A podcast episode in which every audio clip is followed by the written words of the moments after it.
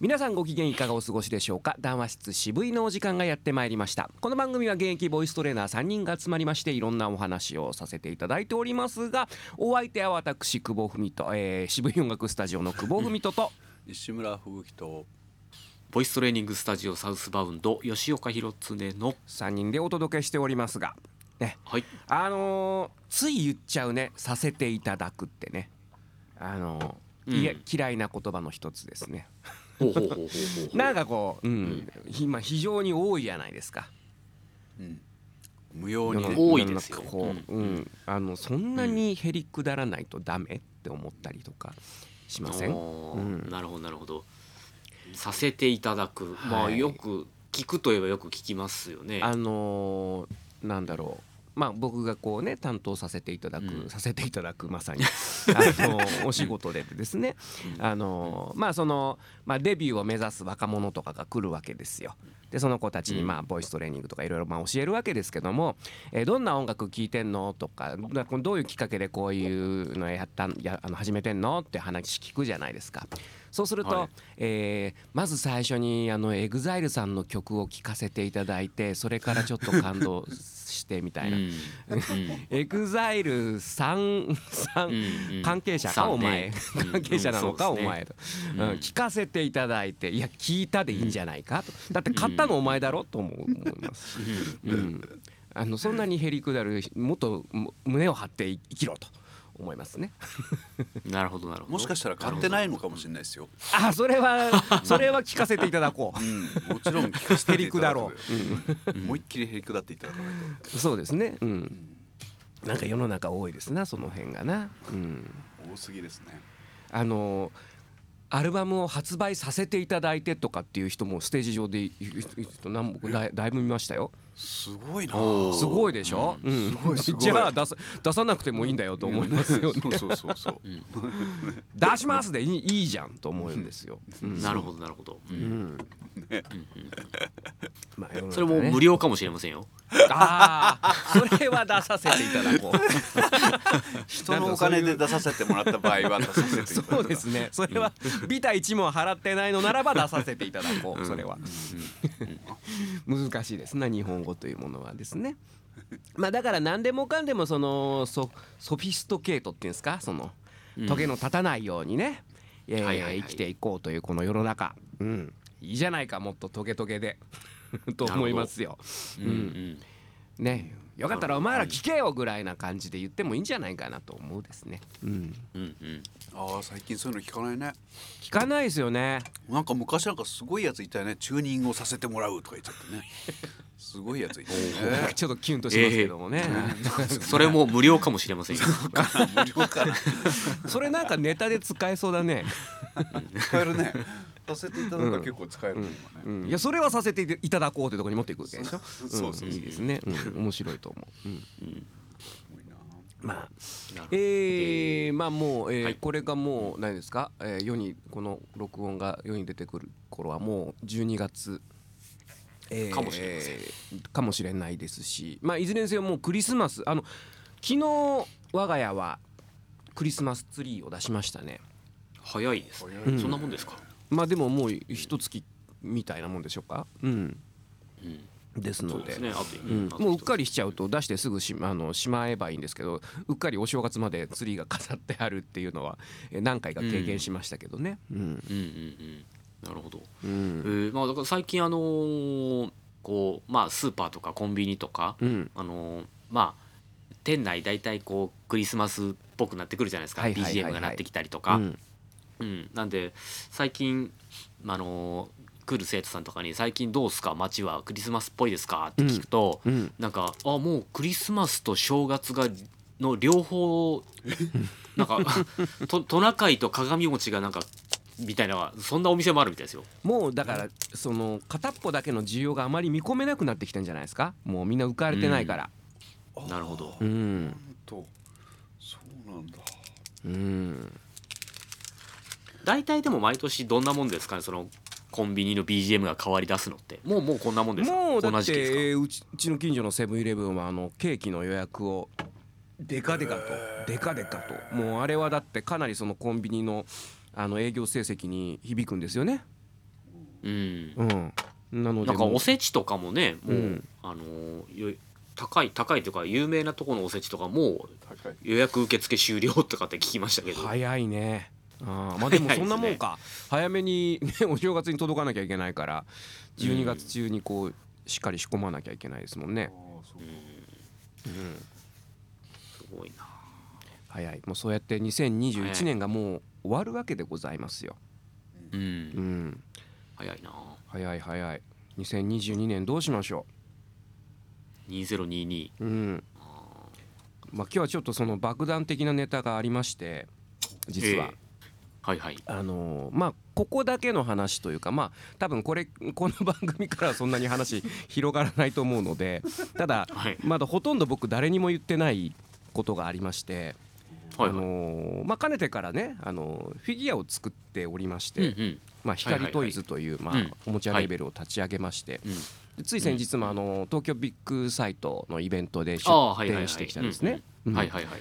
でそのし、えー出展の前日だったかなとあるメールが来まして、はい。あのーまあ、僕のねあの作品をインスタグラムとかで見たという方から、えーうん。メールいただきまして、えー来年の、えー2022年、えー7月ですね、えーフランスのパリで行われるジャパンエキスポに出展しませんはあ。かというオファーが来まして、すげえ。えー私来年夏にパリに行ってまいります。すげえ。フランスのねそのジャパンエキスポってよく聞きますけどあのあの世界最大の日本ん。プロモーションイベントそうそうそうにそうそう。あ の私行ってまいりますすげえ。これおかしいでしょ。いやーそれは浮かれるわけだ。なんか最近浮かれてんなとは思ってたんだけど。う、いや浮かれてはないんですけど。あの頭がちょっとねついていかないのであのまあ昨日もちょっとねその海外と、まあ、日本に行ったり来たりでお仕事されてる、まあ、会社の社長さんにちょっとね詳しい話というか、まあ、ちょっとは 話も相談乗ってもらって なんかもうどうしたもんかなっていうところがねあの正直なとこで。いやでもまあまあこういう機会はまあないですから あの、まあ、これはいやいやすごいです乗っといた方がいいんだろうなと思い当まして。然だよ当然いやはい。あのマンあの特にこうフランスの人た、と人って日本のアニメ大好きみたいで「あのナルトとかね,、そうね。あのドラゴンボールとかね、でセーラームーンとかはもうとにかく、うんそうそうそう、だからもうコスプレした人たちがわんさかいたりとか、やっぱその漫画とかアニメのブースとかがやっぱすごいらしいんですよ。そうだからもう本当そのジャパンカルチャー本当すごいらしいですよフランスは、で、ね、でちょっと困ったこともあるみたいですけど、はいはいはいあのはいあの某国が日本を装ってなんか変な ブースを出したりとか。ってちょっと検索すると一緒になってて引っかかっちょっとそれ実際に見てきていただきたいですねちょっとね。すごいいなやーだからなんかえビッグサイトの3倍っつってたかな、え20ー25万人動員、えー、とだから去年一昨年がやっぱりコロナで開催できてないですね、だからまあ2年ぶりの開催になるのかな、えー、2年ぶり？3年ぶり、えーだからととにかくまあ、えー2018年が最後か、えーになるんですよ。あ違う違う。2019年か。で20年21年が開催できなくて22年か、えーでまあ年々そのかなり動員数は増えてらっしゃると。いうことでね、いやでもそれはもう本当にあれですか？その本当にぐ偶然というかまあもうと突然とあるメールが来たっていう突感じですか？然そうですね。そのインスタグラムに、まあ、ネットショップのあのサイトを貼っつけてるんですけどもそこからこう経由で、あのそこからメールメッセージが出せるようになってるのでそれでいただきましてですね。まあどうなんだろう、まあ、ただ僕のところに来るぐらいだからその出店者が集まってないのかもしれないですし、まあ、こういうねコロナのあの後ですからね。はいはいはい。まあ、あとその現状その、えー夏ぐらいにその感染状況とかあのうん。ヨーロッパの状況がまあ不透明っていうのもありますし、うん。まなるほど。あそれでまあ集まんなかったから来たのかもしれませんしね、うん。まあ、こいつでもいいやみたいなね。うん。うーん。まああのまあまあまだちょっと先の話ではあはい。るとは思うんですけど、うん。そのぐらいのやっぱこう規模のイベントになってくると、うんうん。そのそのいわいわゆる出出店出店になる出店要請っていう形なんですか、はいはいはいはいそれともあのと即即売みたいな感じなんですよねきっと。そうです即売会イベントですね。うんなんですよね。うんそうなるとどのぐらい作んなきゃいけないんですか？量。だから正直あのーあんまり売れないと思うんですよ。まあ向こうの方もおっしゃってたけど、まあ、結構渡航費とか、あとその参加料ももちろんかかるんですね。うんでもろもろかかると結構あの、まあ、数十万かかっちゃうんですけど、まあ、それがペイできるほど売れるかっていうとまあそれは難しいだろうと。だからまああくまでプロモーションの一環として考えて、えーまあ向こうの人にこういうのがありますよっていうのまあもちろんそれもそうだけど、まあ、一番大きいのはやっぱその国内に向けて、まあ、こういうのに出たんですよっていう、まあそれはでかいですよね。いわゆる箔をつけると。うんうんうん、でまあ当然ながらその7月がまあその向こうに行くわけですからそこまでの間にまあどういう話題作りをして、まあ、帰ってきたらこういう話題作りをしてっていうまあその一連の、えーまあ、流れというかプロモーションの流れが。まあ、おそらく来年のまあ7月帰ってきて8月ぐらいまではもうそれでセッティングできたようなもんですよね。うんそれはかなり大きいかなとは思いますね。あとはそのまあ僕は完全に個人のクリエイターですからあの個人のクリエイターでまあこういうことができるんだよっていうのはまあいろんなその同じような個人のクリエイターに対しては非常に面白いメッセージになるかなとは思いますね。うん。うん。あじゃあその出出店にかかる、うん、えー費用っていうのはまあじ自分持ちになるですね。うんうん。うんうん。なるほど。だからまあ言ってみればその、えーフランスの会場のブースをまあ売ってるわけですよね。そうやって声かけてはいはいねそういう商材と考えて、うん。ただまあね、まあこれもご縁ですから、そうですうんねうん、まあそうおっしゃるのならばじゃあとは思っておりますですな。うん。まああとちょっとまだまだそのなんていうんですか、あの正式なお返事はまだしてなくてですね。あとまあその保証関係ね、例えばその、えーむヨーロッパでまたパンデミックが起こった時にちゃんと保証されるのかとかね。あのー習近平が暴発した時にもう飛行機が飛べ飛べないとか。うん。なった時にどうなのかとか。その辺のはちょっとうん。あの基本的なあの保証も関係とかまだまだちゃんと確認できてないのでまだ資料いただいてないので、まあ、それをそれ以降ですね。はあうん。いやいやすごいあの すごいネタでしたね。いやいやいやあの本当あさあさって いや死のあの死のあさってぐらいから来ましたね。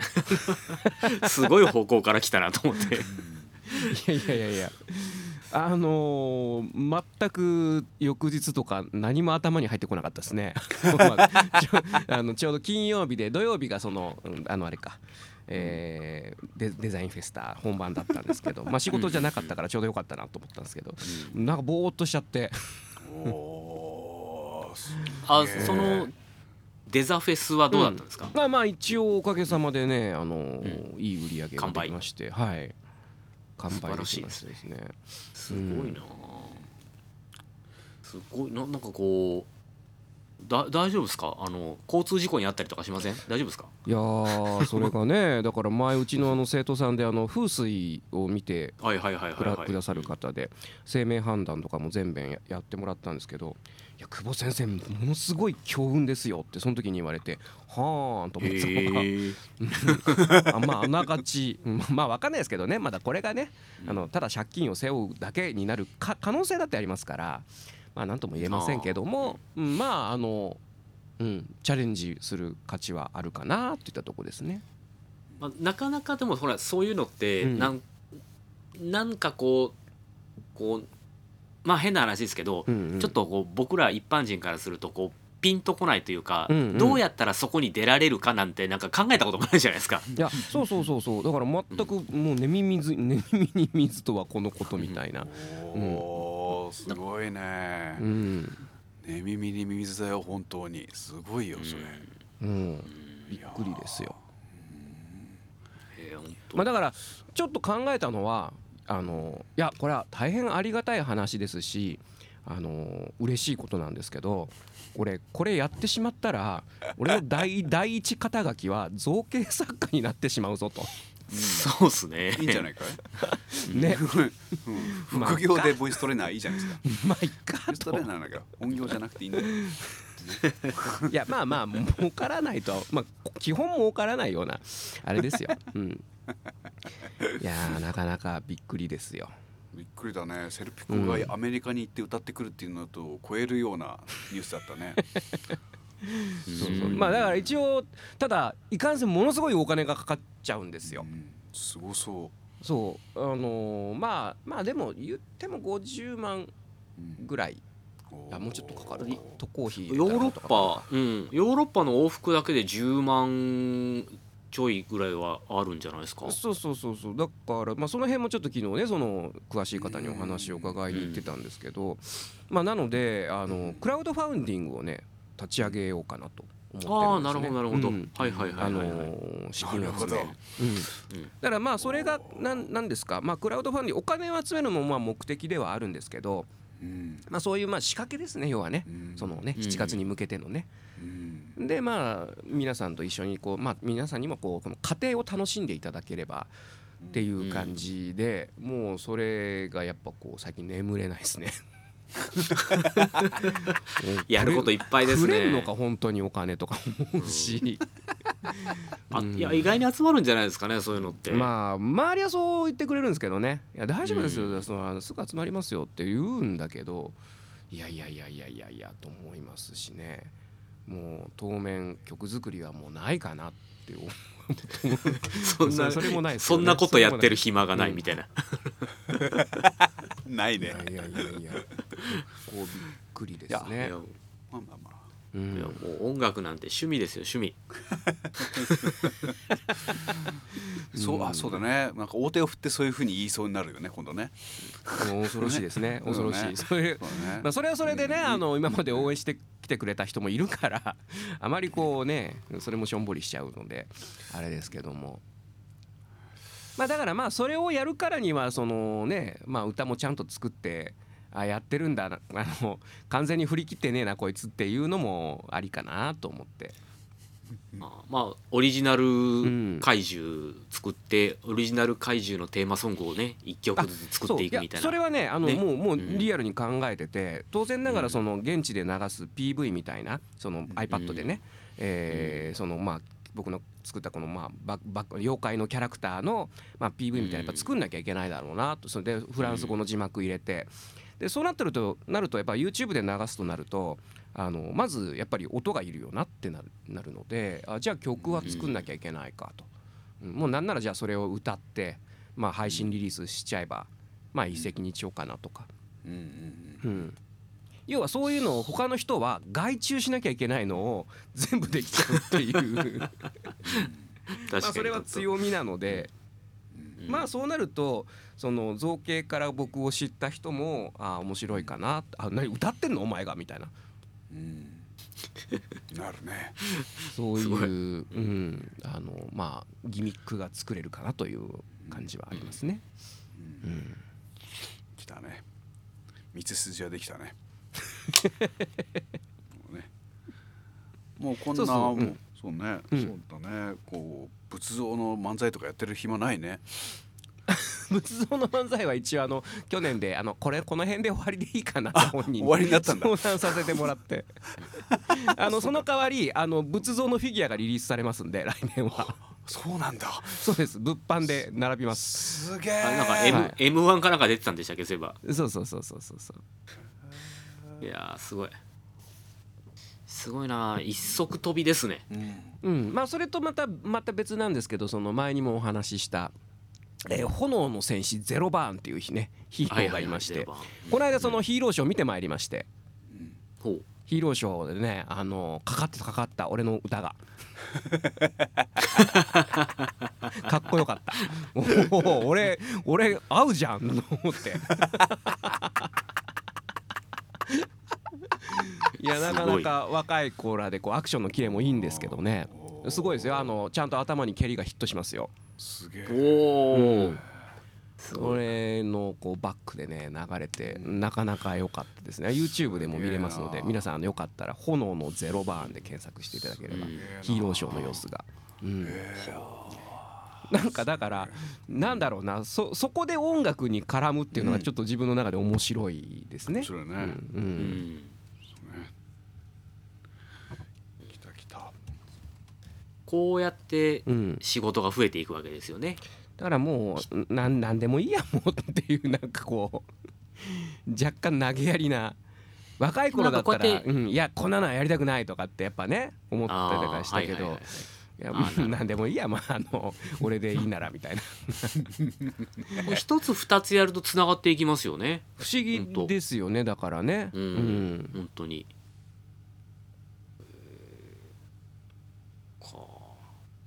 いやいやいや。うん、もうなんか久しぶりに明るいニュースを聞いたようん、面白いでしょ？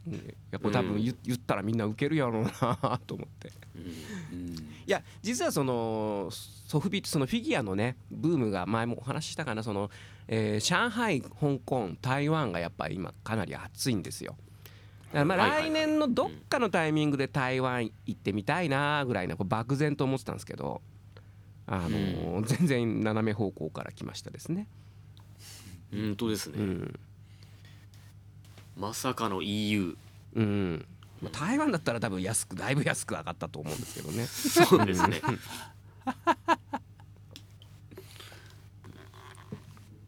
台湾は確かに暑いっすね。うん。台湾暑い、うん、上海と香港はどどうなんでしょう？わ渡れるんですか？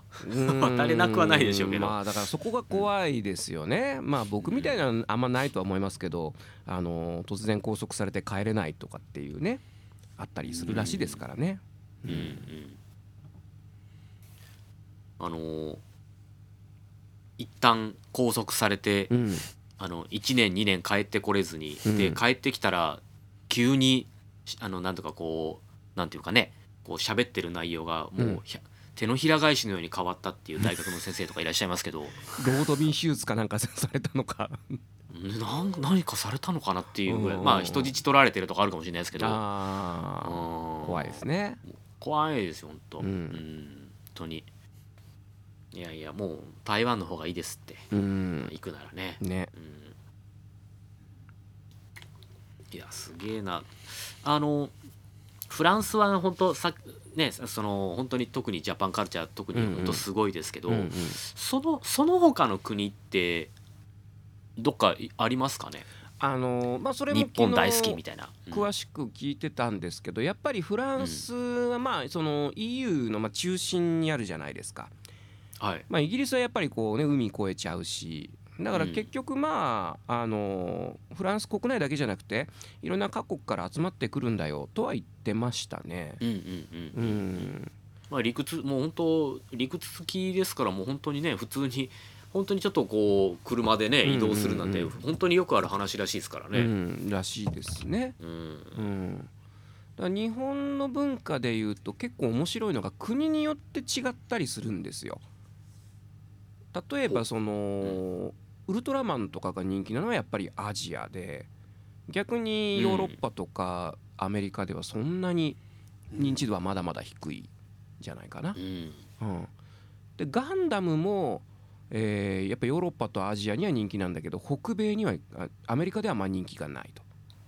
うん、なぜならばやっぱ向こうは「スター・ウォーズ」がありますからねあははははだからやっぱりそこまたこう違うと。で「えーセイント・セイヤ」はもうブラジルがとにとにかく熱いと。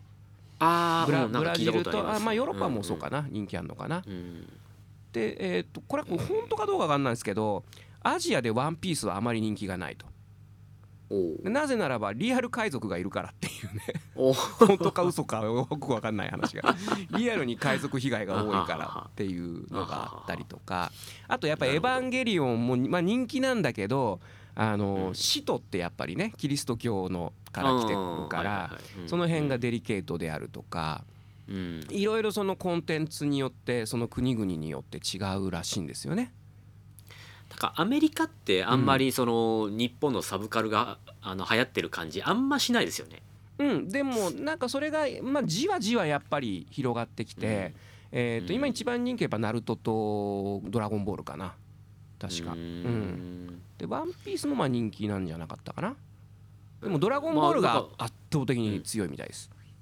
やっぱりヨーロッパ圏はやっぱりよく聞きますよね、ロシアの人とか、うんやっぱその、うん日本のアニメ見て日本語を覚えましたとかっていう人そうですね。とかねうん。うんうん。すげえなと思ってそれって、うん。あとはやっぱり今その「鬼滅の刃」が日本でも大人気ですけどもあの各国に今それが広がってるらしいですね。はいはいはい、うん。鬼滅はなんかね聞きますね、あなんかアメリカでも北米でも結構ねそうそうそうそう人気だって聞きましたけど、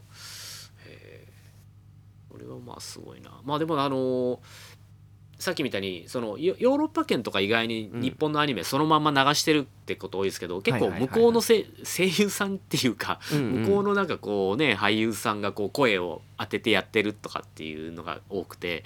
なんかそれ聞いたりすると結構違和感ありますよね。あのあとなんかドラえもんとかってすごいじゃないですか。うんあードラえもんねうん僕昔なんかその高校の部活の吹奏楽の遠征で韓国に行った時に夕方にガッチャマンやってたなそういえば、へえ、うん、ただなんかやっぱ日本のまああのなんで各国のまあレーティングっていうかあのうん。規制があるんだよね。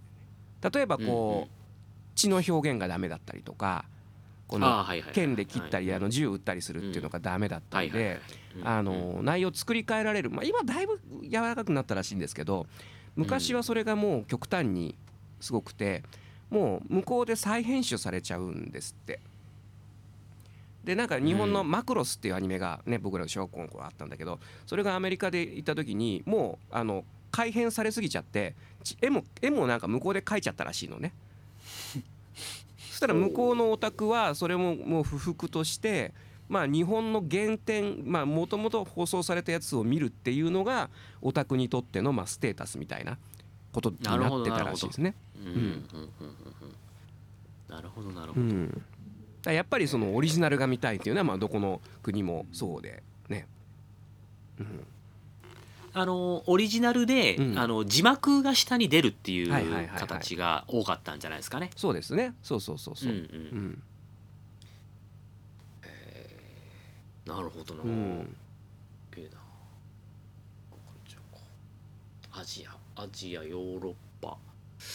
アフリカの方中東中東とかどうなんですかね？中東はねあのーまあ中東と一重に言ってもね隣同士で全く違う文化圏とあか習慣も違いますけど、うん。でもねあのあるって聞きましたね。ううんん。まあそうですよね。イランはペルシャ人ですしね、うんうんうんうん。アラアラビアじゃないし、うん。多分相当文化違いますしね。うん、うん。あと「進撃の巨人」も人気だっつってたなそうそういえば、へえ、うん。あれなんかなんかヨーロッパパっぽいねあれですからね。ううん。んすごいな。そう考えると本当あのーまあ急に変な話になりますけど、うん。あの漫画ってすごいっすよね。漫画すごいですね。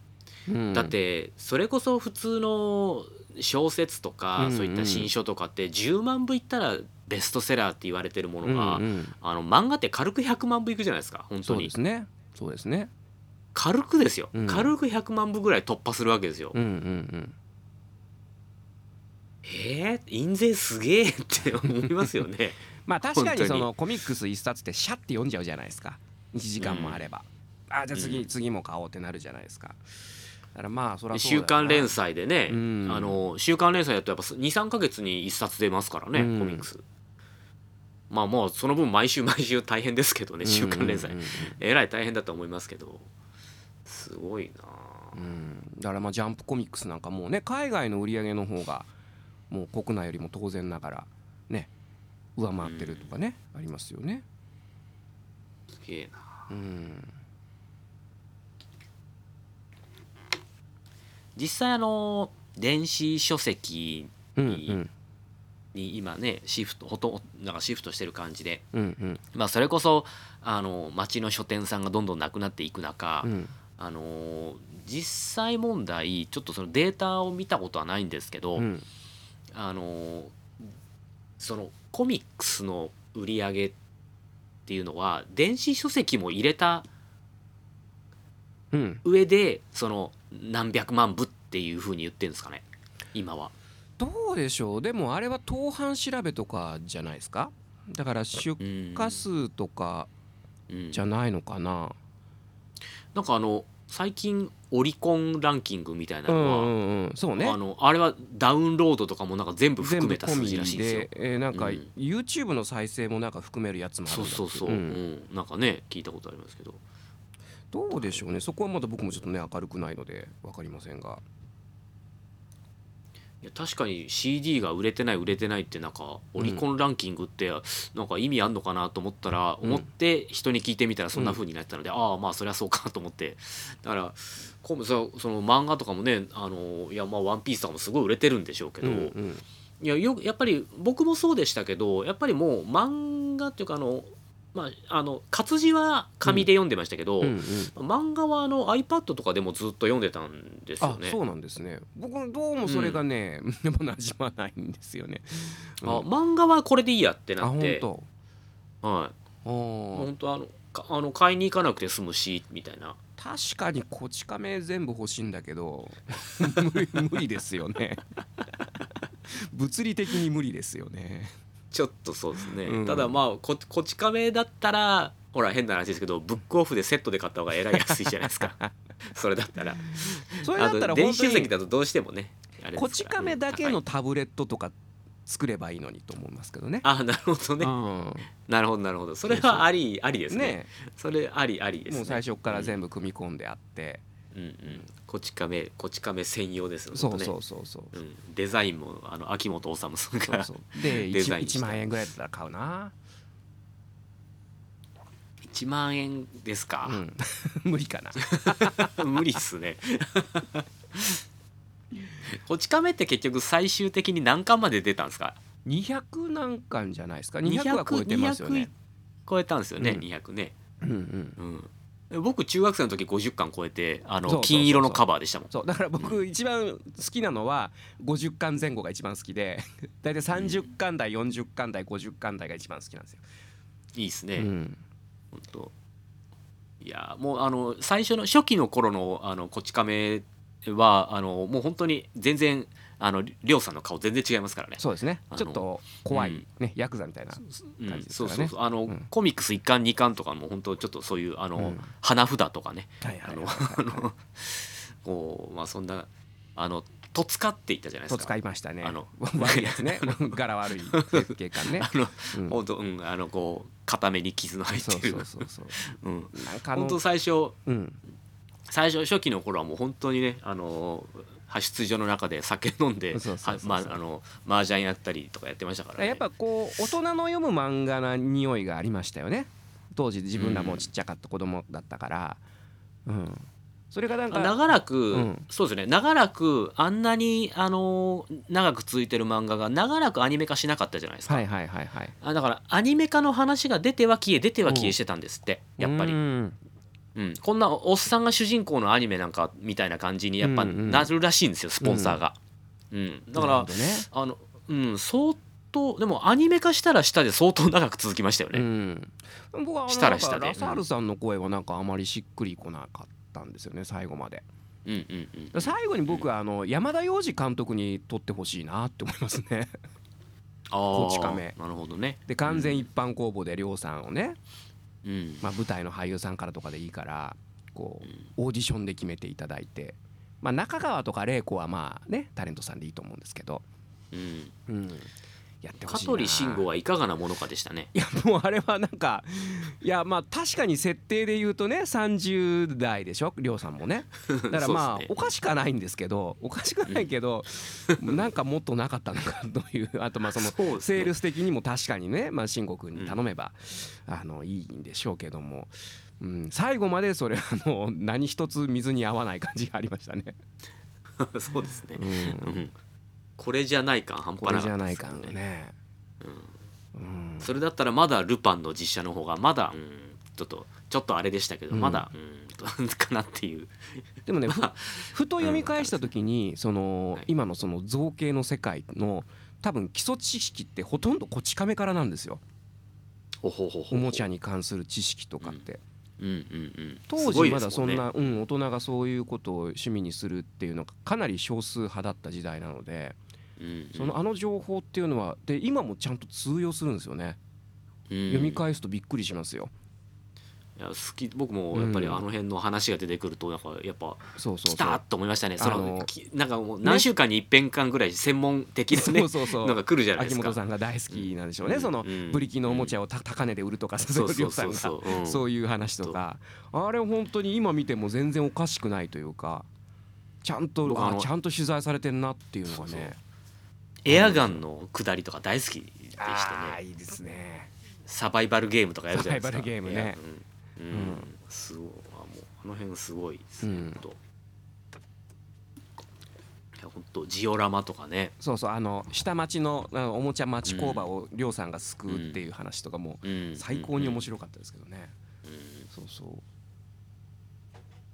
まあだからあそう。いえば、すみません。そういえばアニメのこち亀ってそういうのってあんまなかったっすよね。やっぱりマニアそういうックすぎちゃうんじゃないかなと、まあ、そう説明しなきゃいけないから、うん。あのうん。絵が動くっていうあれにしてはやっぱりインパクトが弱いんじゃないですかね。やっぱ結構文字多いじゃないですかこち亀って。うんうん。だからうん、読ませる方が主体だったのでどうしても後半はねこう後期はこうちょっと若年齢層にも受けるようにドタバタがあったりとかうん。うん。が、そっちの方やっぱあ映像化した方がまあ映えるんでしょうねおそらくね。うんまあそうですね、確かに。まあ好きですあのあのね。なんかあのすごいクソ田舎に部長が家を買ってそこにみんなでそうそうそうそう。話とかあと寺井の家探しとか。そうそうそう。うちはあのこう、あの海底海の中にね家建てたりとかしてましたからね ああいうシュールなのがねやっぱこち亀のなんか、うん。もう様式美でしたね。うんうん。なんかこち亀話になってしまいましたけど、はい。まあそれぐらいなんていうんですかもう自分の OS に組み込まれてるわけですよこち亀は。うん、うん。はいはい。いやすごい、ううん。ん、いや面白いそうですね。あのまあ前回とか、ちょっとその前とか、うんまあ、ほらブゴンのね話をちょっとねこうやりましたけどまあ本当そのいやジャパンエキスポにうん出るぐらいのうん作家さんだったらお願いしますとかなりそうじゃないですか。そうだから問題は俺まだ1年しかやってないとこなんですよ。そこなんか一足飛びがすごいなそうなんです。うん、まあまあいっか。あのまあとりあえずね、あのやっぱりこう音楽もそうですけど、まずアウトプットしていくことなんですよ。だから、うんここまでこのぐらいのレベルになったらやってみようとかじゃなくて、もう何でもいいからとりあえずやってみた時に、あの誰が評価してくれるか分かんなかったりとか。あのもちろん恥ずかしい思いももう僕もその造形の世界でももうやってますよ。あこれしこれ恥ずかしいなと思うんだけど、まあ、だけど、あのそれでもまあ好きでいてくれる人が出てきたりとかだからそういった意味ではその、まあ、音楽をね目指す子たちに、まあ、とりあえずいいから、ね、あの曲作って出してみなとかとりあえずライブやってみなとかっていうかな必ず言うんですけど、まあ、それは間違ってないんだなっていうのが なんか今更ながらあの体現できたかなっていうのはありますね。だからこう何かをこう目指す人っていうのはとりあえずやるんだよと。まあとりあえずこのレベルになったらとかじゃないんだなっていうのは思いましたね。うん。なるほど、あのじゃあ久保さんは、うん、その来年7月ジャパンエキスポに、うん、えー出展させていただくんですか？えーしこれはさせていただくだろうね。どう考えても。あ なるほど。これはさせていただくでしょうねおそらく、で。うん。これはさせていいただく。や怖いもんだって俺周りのブースがどんな人たちなのか。えお前こんなんで来たのって言われる可能性大いにありますからね。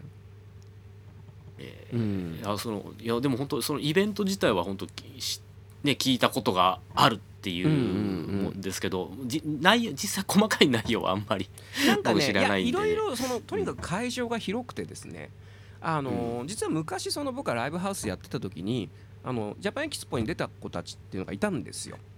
でその子らはあのいわゆる和楽器を使ったバンドさんであ実際その和楽器バンドっていうのもね出てましたけどもあのうん。それまあイベントの趣旨はもちろん知ってたんですけどすごく広くてそのステージもあってそのアニメ漫画のブースもあってあとそのいわゆる伝統工芸ね。漆塗りとかさ、あのうん。大島紬とかそういうのを伝えるところもあってで、まあ、今回だから僕がそこの どこに配置されるかっていうのはよく分かんない実は。はいだってはい周りどんな人が出るか分かんないし、まあでも基本的にはその日本のカルチャーその日本のまあ工芸品だったりとかっていうところの物販スペースの中の一角ですっていうふうには伺ってるんですけど。でまうん。ああのおっしゃるにはそのあまりそのフィギュアとかねあのまあ、特にその個人のねあのバンダイさんとかその大きなメーカーさんは多分出てると思うんだけど個人のそういうフィギュアとかソフビとかまだ扱ったことがあまりないと。なのであの久保さん大変異色のブースになると思いますって言われまして、うんまあだったらそれも美味しいかなとは思いましたね、うん、ん。まあ、比較されないっていうね。うん、あすすごいですね。うん、素晴らしい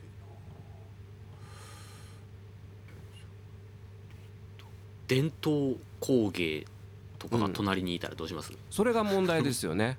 うん。まあちょっと気持ち悪いからちょっとここ離れてくんないかなみたいな 隣隣あのね金あの金箔をこうそうそうそうそう。なんかこう貼り付けてたりとかしてね。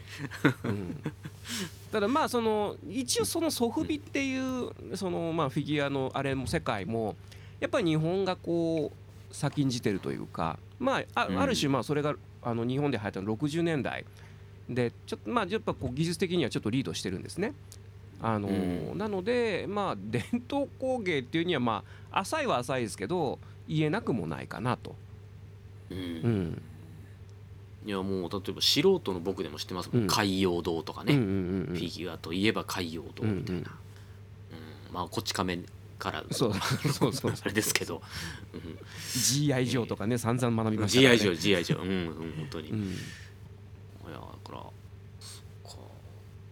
まあ、確かに。うん。海外って確かにそういったもの。だからねあんまりにヨーロないんッパは。ですよ。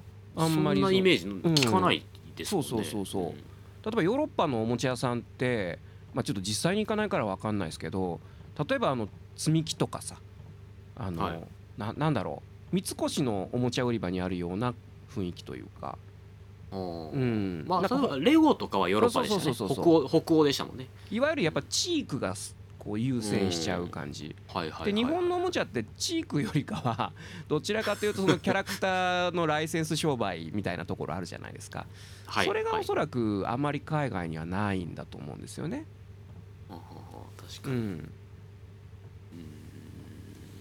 確かにな。うん、あってアメリカのやっぱ「スター・ウォーズ」とかあのスポンジボブとか、ああいう感じのキャラクターじゃないかな、まあ、あとディズニーかディズニーですね。うん。うん、だそういった意味ではその怪獣のフィギュアっていうのは多分多分作ってるの日本ぐらいなもんであとはまあそのね日本のやつが人気あるからパチモンで作ってるあの国はいっぱいありますけどそういうまあある種のやっぱ僕は日本文化だと思ってるんですよ。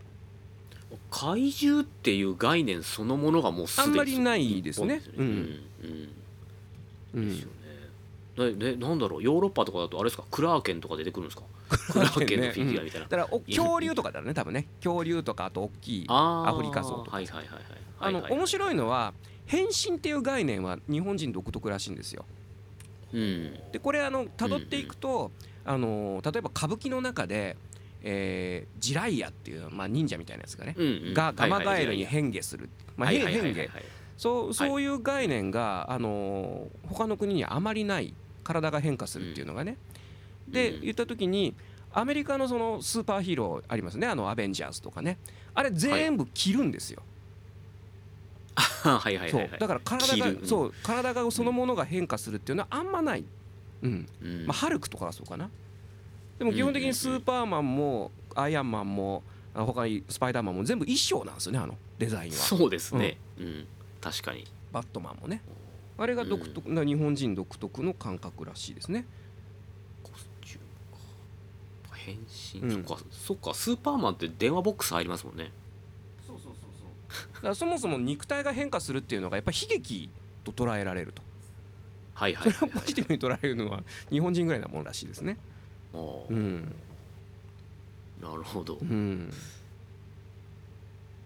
すごい。なんかまあでもだからそう考えると、うん。まあなんかこうアメリカはその今言ったそのアメアメコミというか、うんうんまあ、ディズニーとかはなんかアメ,、まあはいはいアメリカ独特のそういったものがあるなっていうのがありますけど、とヨーロッパっってなんかそんなキャラクターあったかなって本当考えちゃいますよね。ねあんまりまあ知らないだけなのかもしれませんけどねあんまり聞かないですよね。まあイギリスとかだとまあアニメじゃないですけどやっぱそのシャーロック・ホームズとか、はいはいはいはい。あね、うんまあなんかまああれ007はどうなるかわかありませんけど。007はでもなんかやっぱりこう近いものがあるんじゃないですか？ううん。ん。ね。うん、なんかそういうのはなんかあるけどあまあいわゆるそういったアニメーションであったりとか、うん。そうなんかそういったものってなんかあなんか、ま、なないないんでしょうね。そだからそもそもが、あのーアメリカにせよヨーロッパにせよアニメーションというのがもう本当に未就学児とかを対象にするものだったらしいんですよね。うん。うん。でまあ多分日本の場合その手塚治虫がの功績ですよね、それはね。アニメ大国になって、その大人がまあまあそれはだいぶ後年ですけど大人が見るようになってアニメーションそのものがやっと見直されたっていうとこですよね。なるほうん、おい。いやいやもううん、来来年4月って言ったらもうあっという間じゃないですか。そうなんですよ。もうは8ヶ月ですよ。8ヶ月。うん。いろいろ大変。いろいろ大変でも、もうね本当あっという間ですよ、はい。本当うん、すげえな。ちょっと続報を。はい。まあ、ねあのかなりそういった感じでは。あの なんかいろいろだからちゃんとしなきゃっていうあのだから昨日その光トイズのツイッターも立ち上げましたしネットショップもちょっと一回作り直して立ち上げ直しましたし、でまあちょっと今後はそのクラウドファウンディングの内容をちょっと詰めていかなきゃいけない。まああの公表は多分来年、えー早々になると思うんですけども、まあ、そこに向けてちょっと12月はいろいろこういろんな人に話を伺いながらやっていく形になると思うんですよね。はあ。うん、師走だな。師走。します。すごいですね。うん、いやもう続報をお待ちしております。というわけで今週はこんな感じでよろしゅうございます。はい。すいません。なんか俺がなんか独占した感が。そんですーそんなわけで続報はあのはいまたあり次第、えーおはい。届けしたいと思いますが、えーとそんなわけで、えーまたね次回皆さんお会いできたらと思います。お相手は渋い音楽スタジオの久保文人と西村吹雪とボイストレーニングスタジオサウスバウンド吉岡弘恒の3人でお届けいたしました。また次回お会いしましょう。さようなら。えーさよなら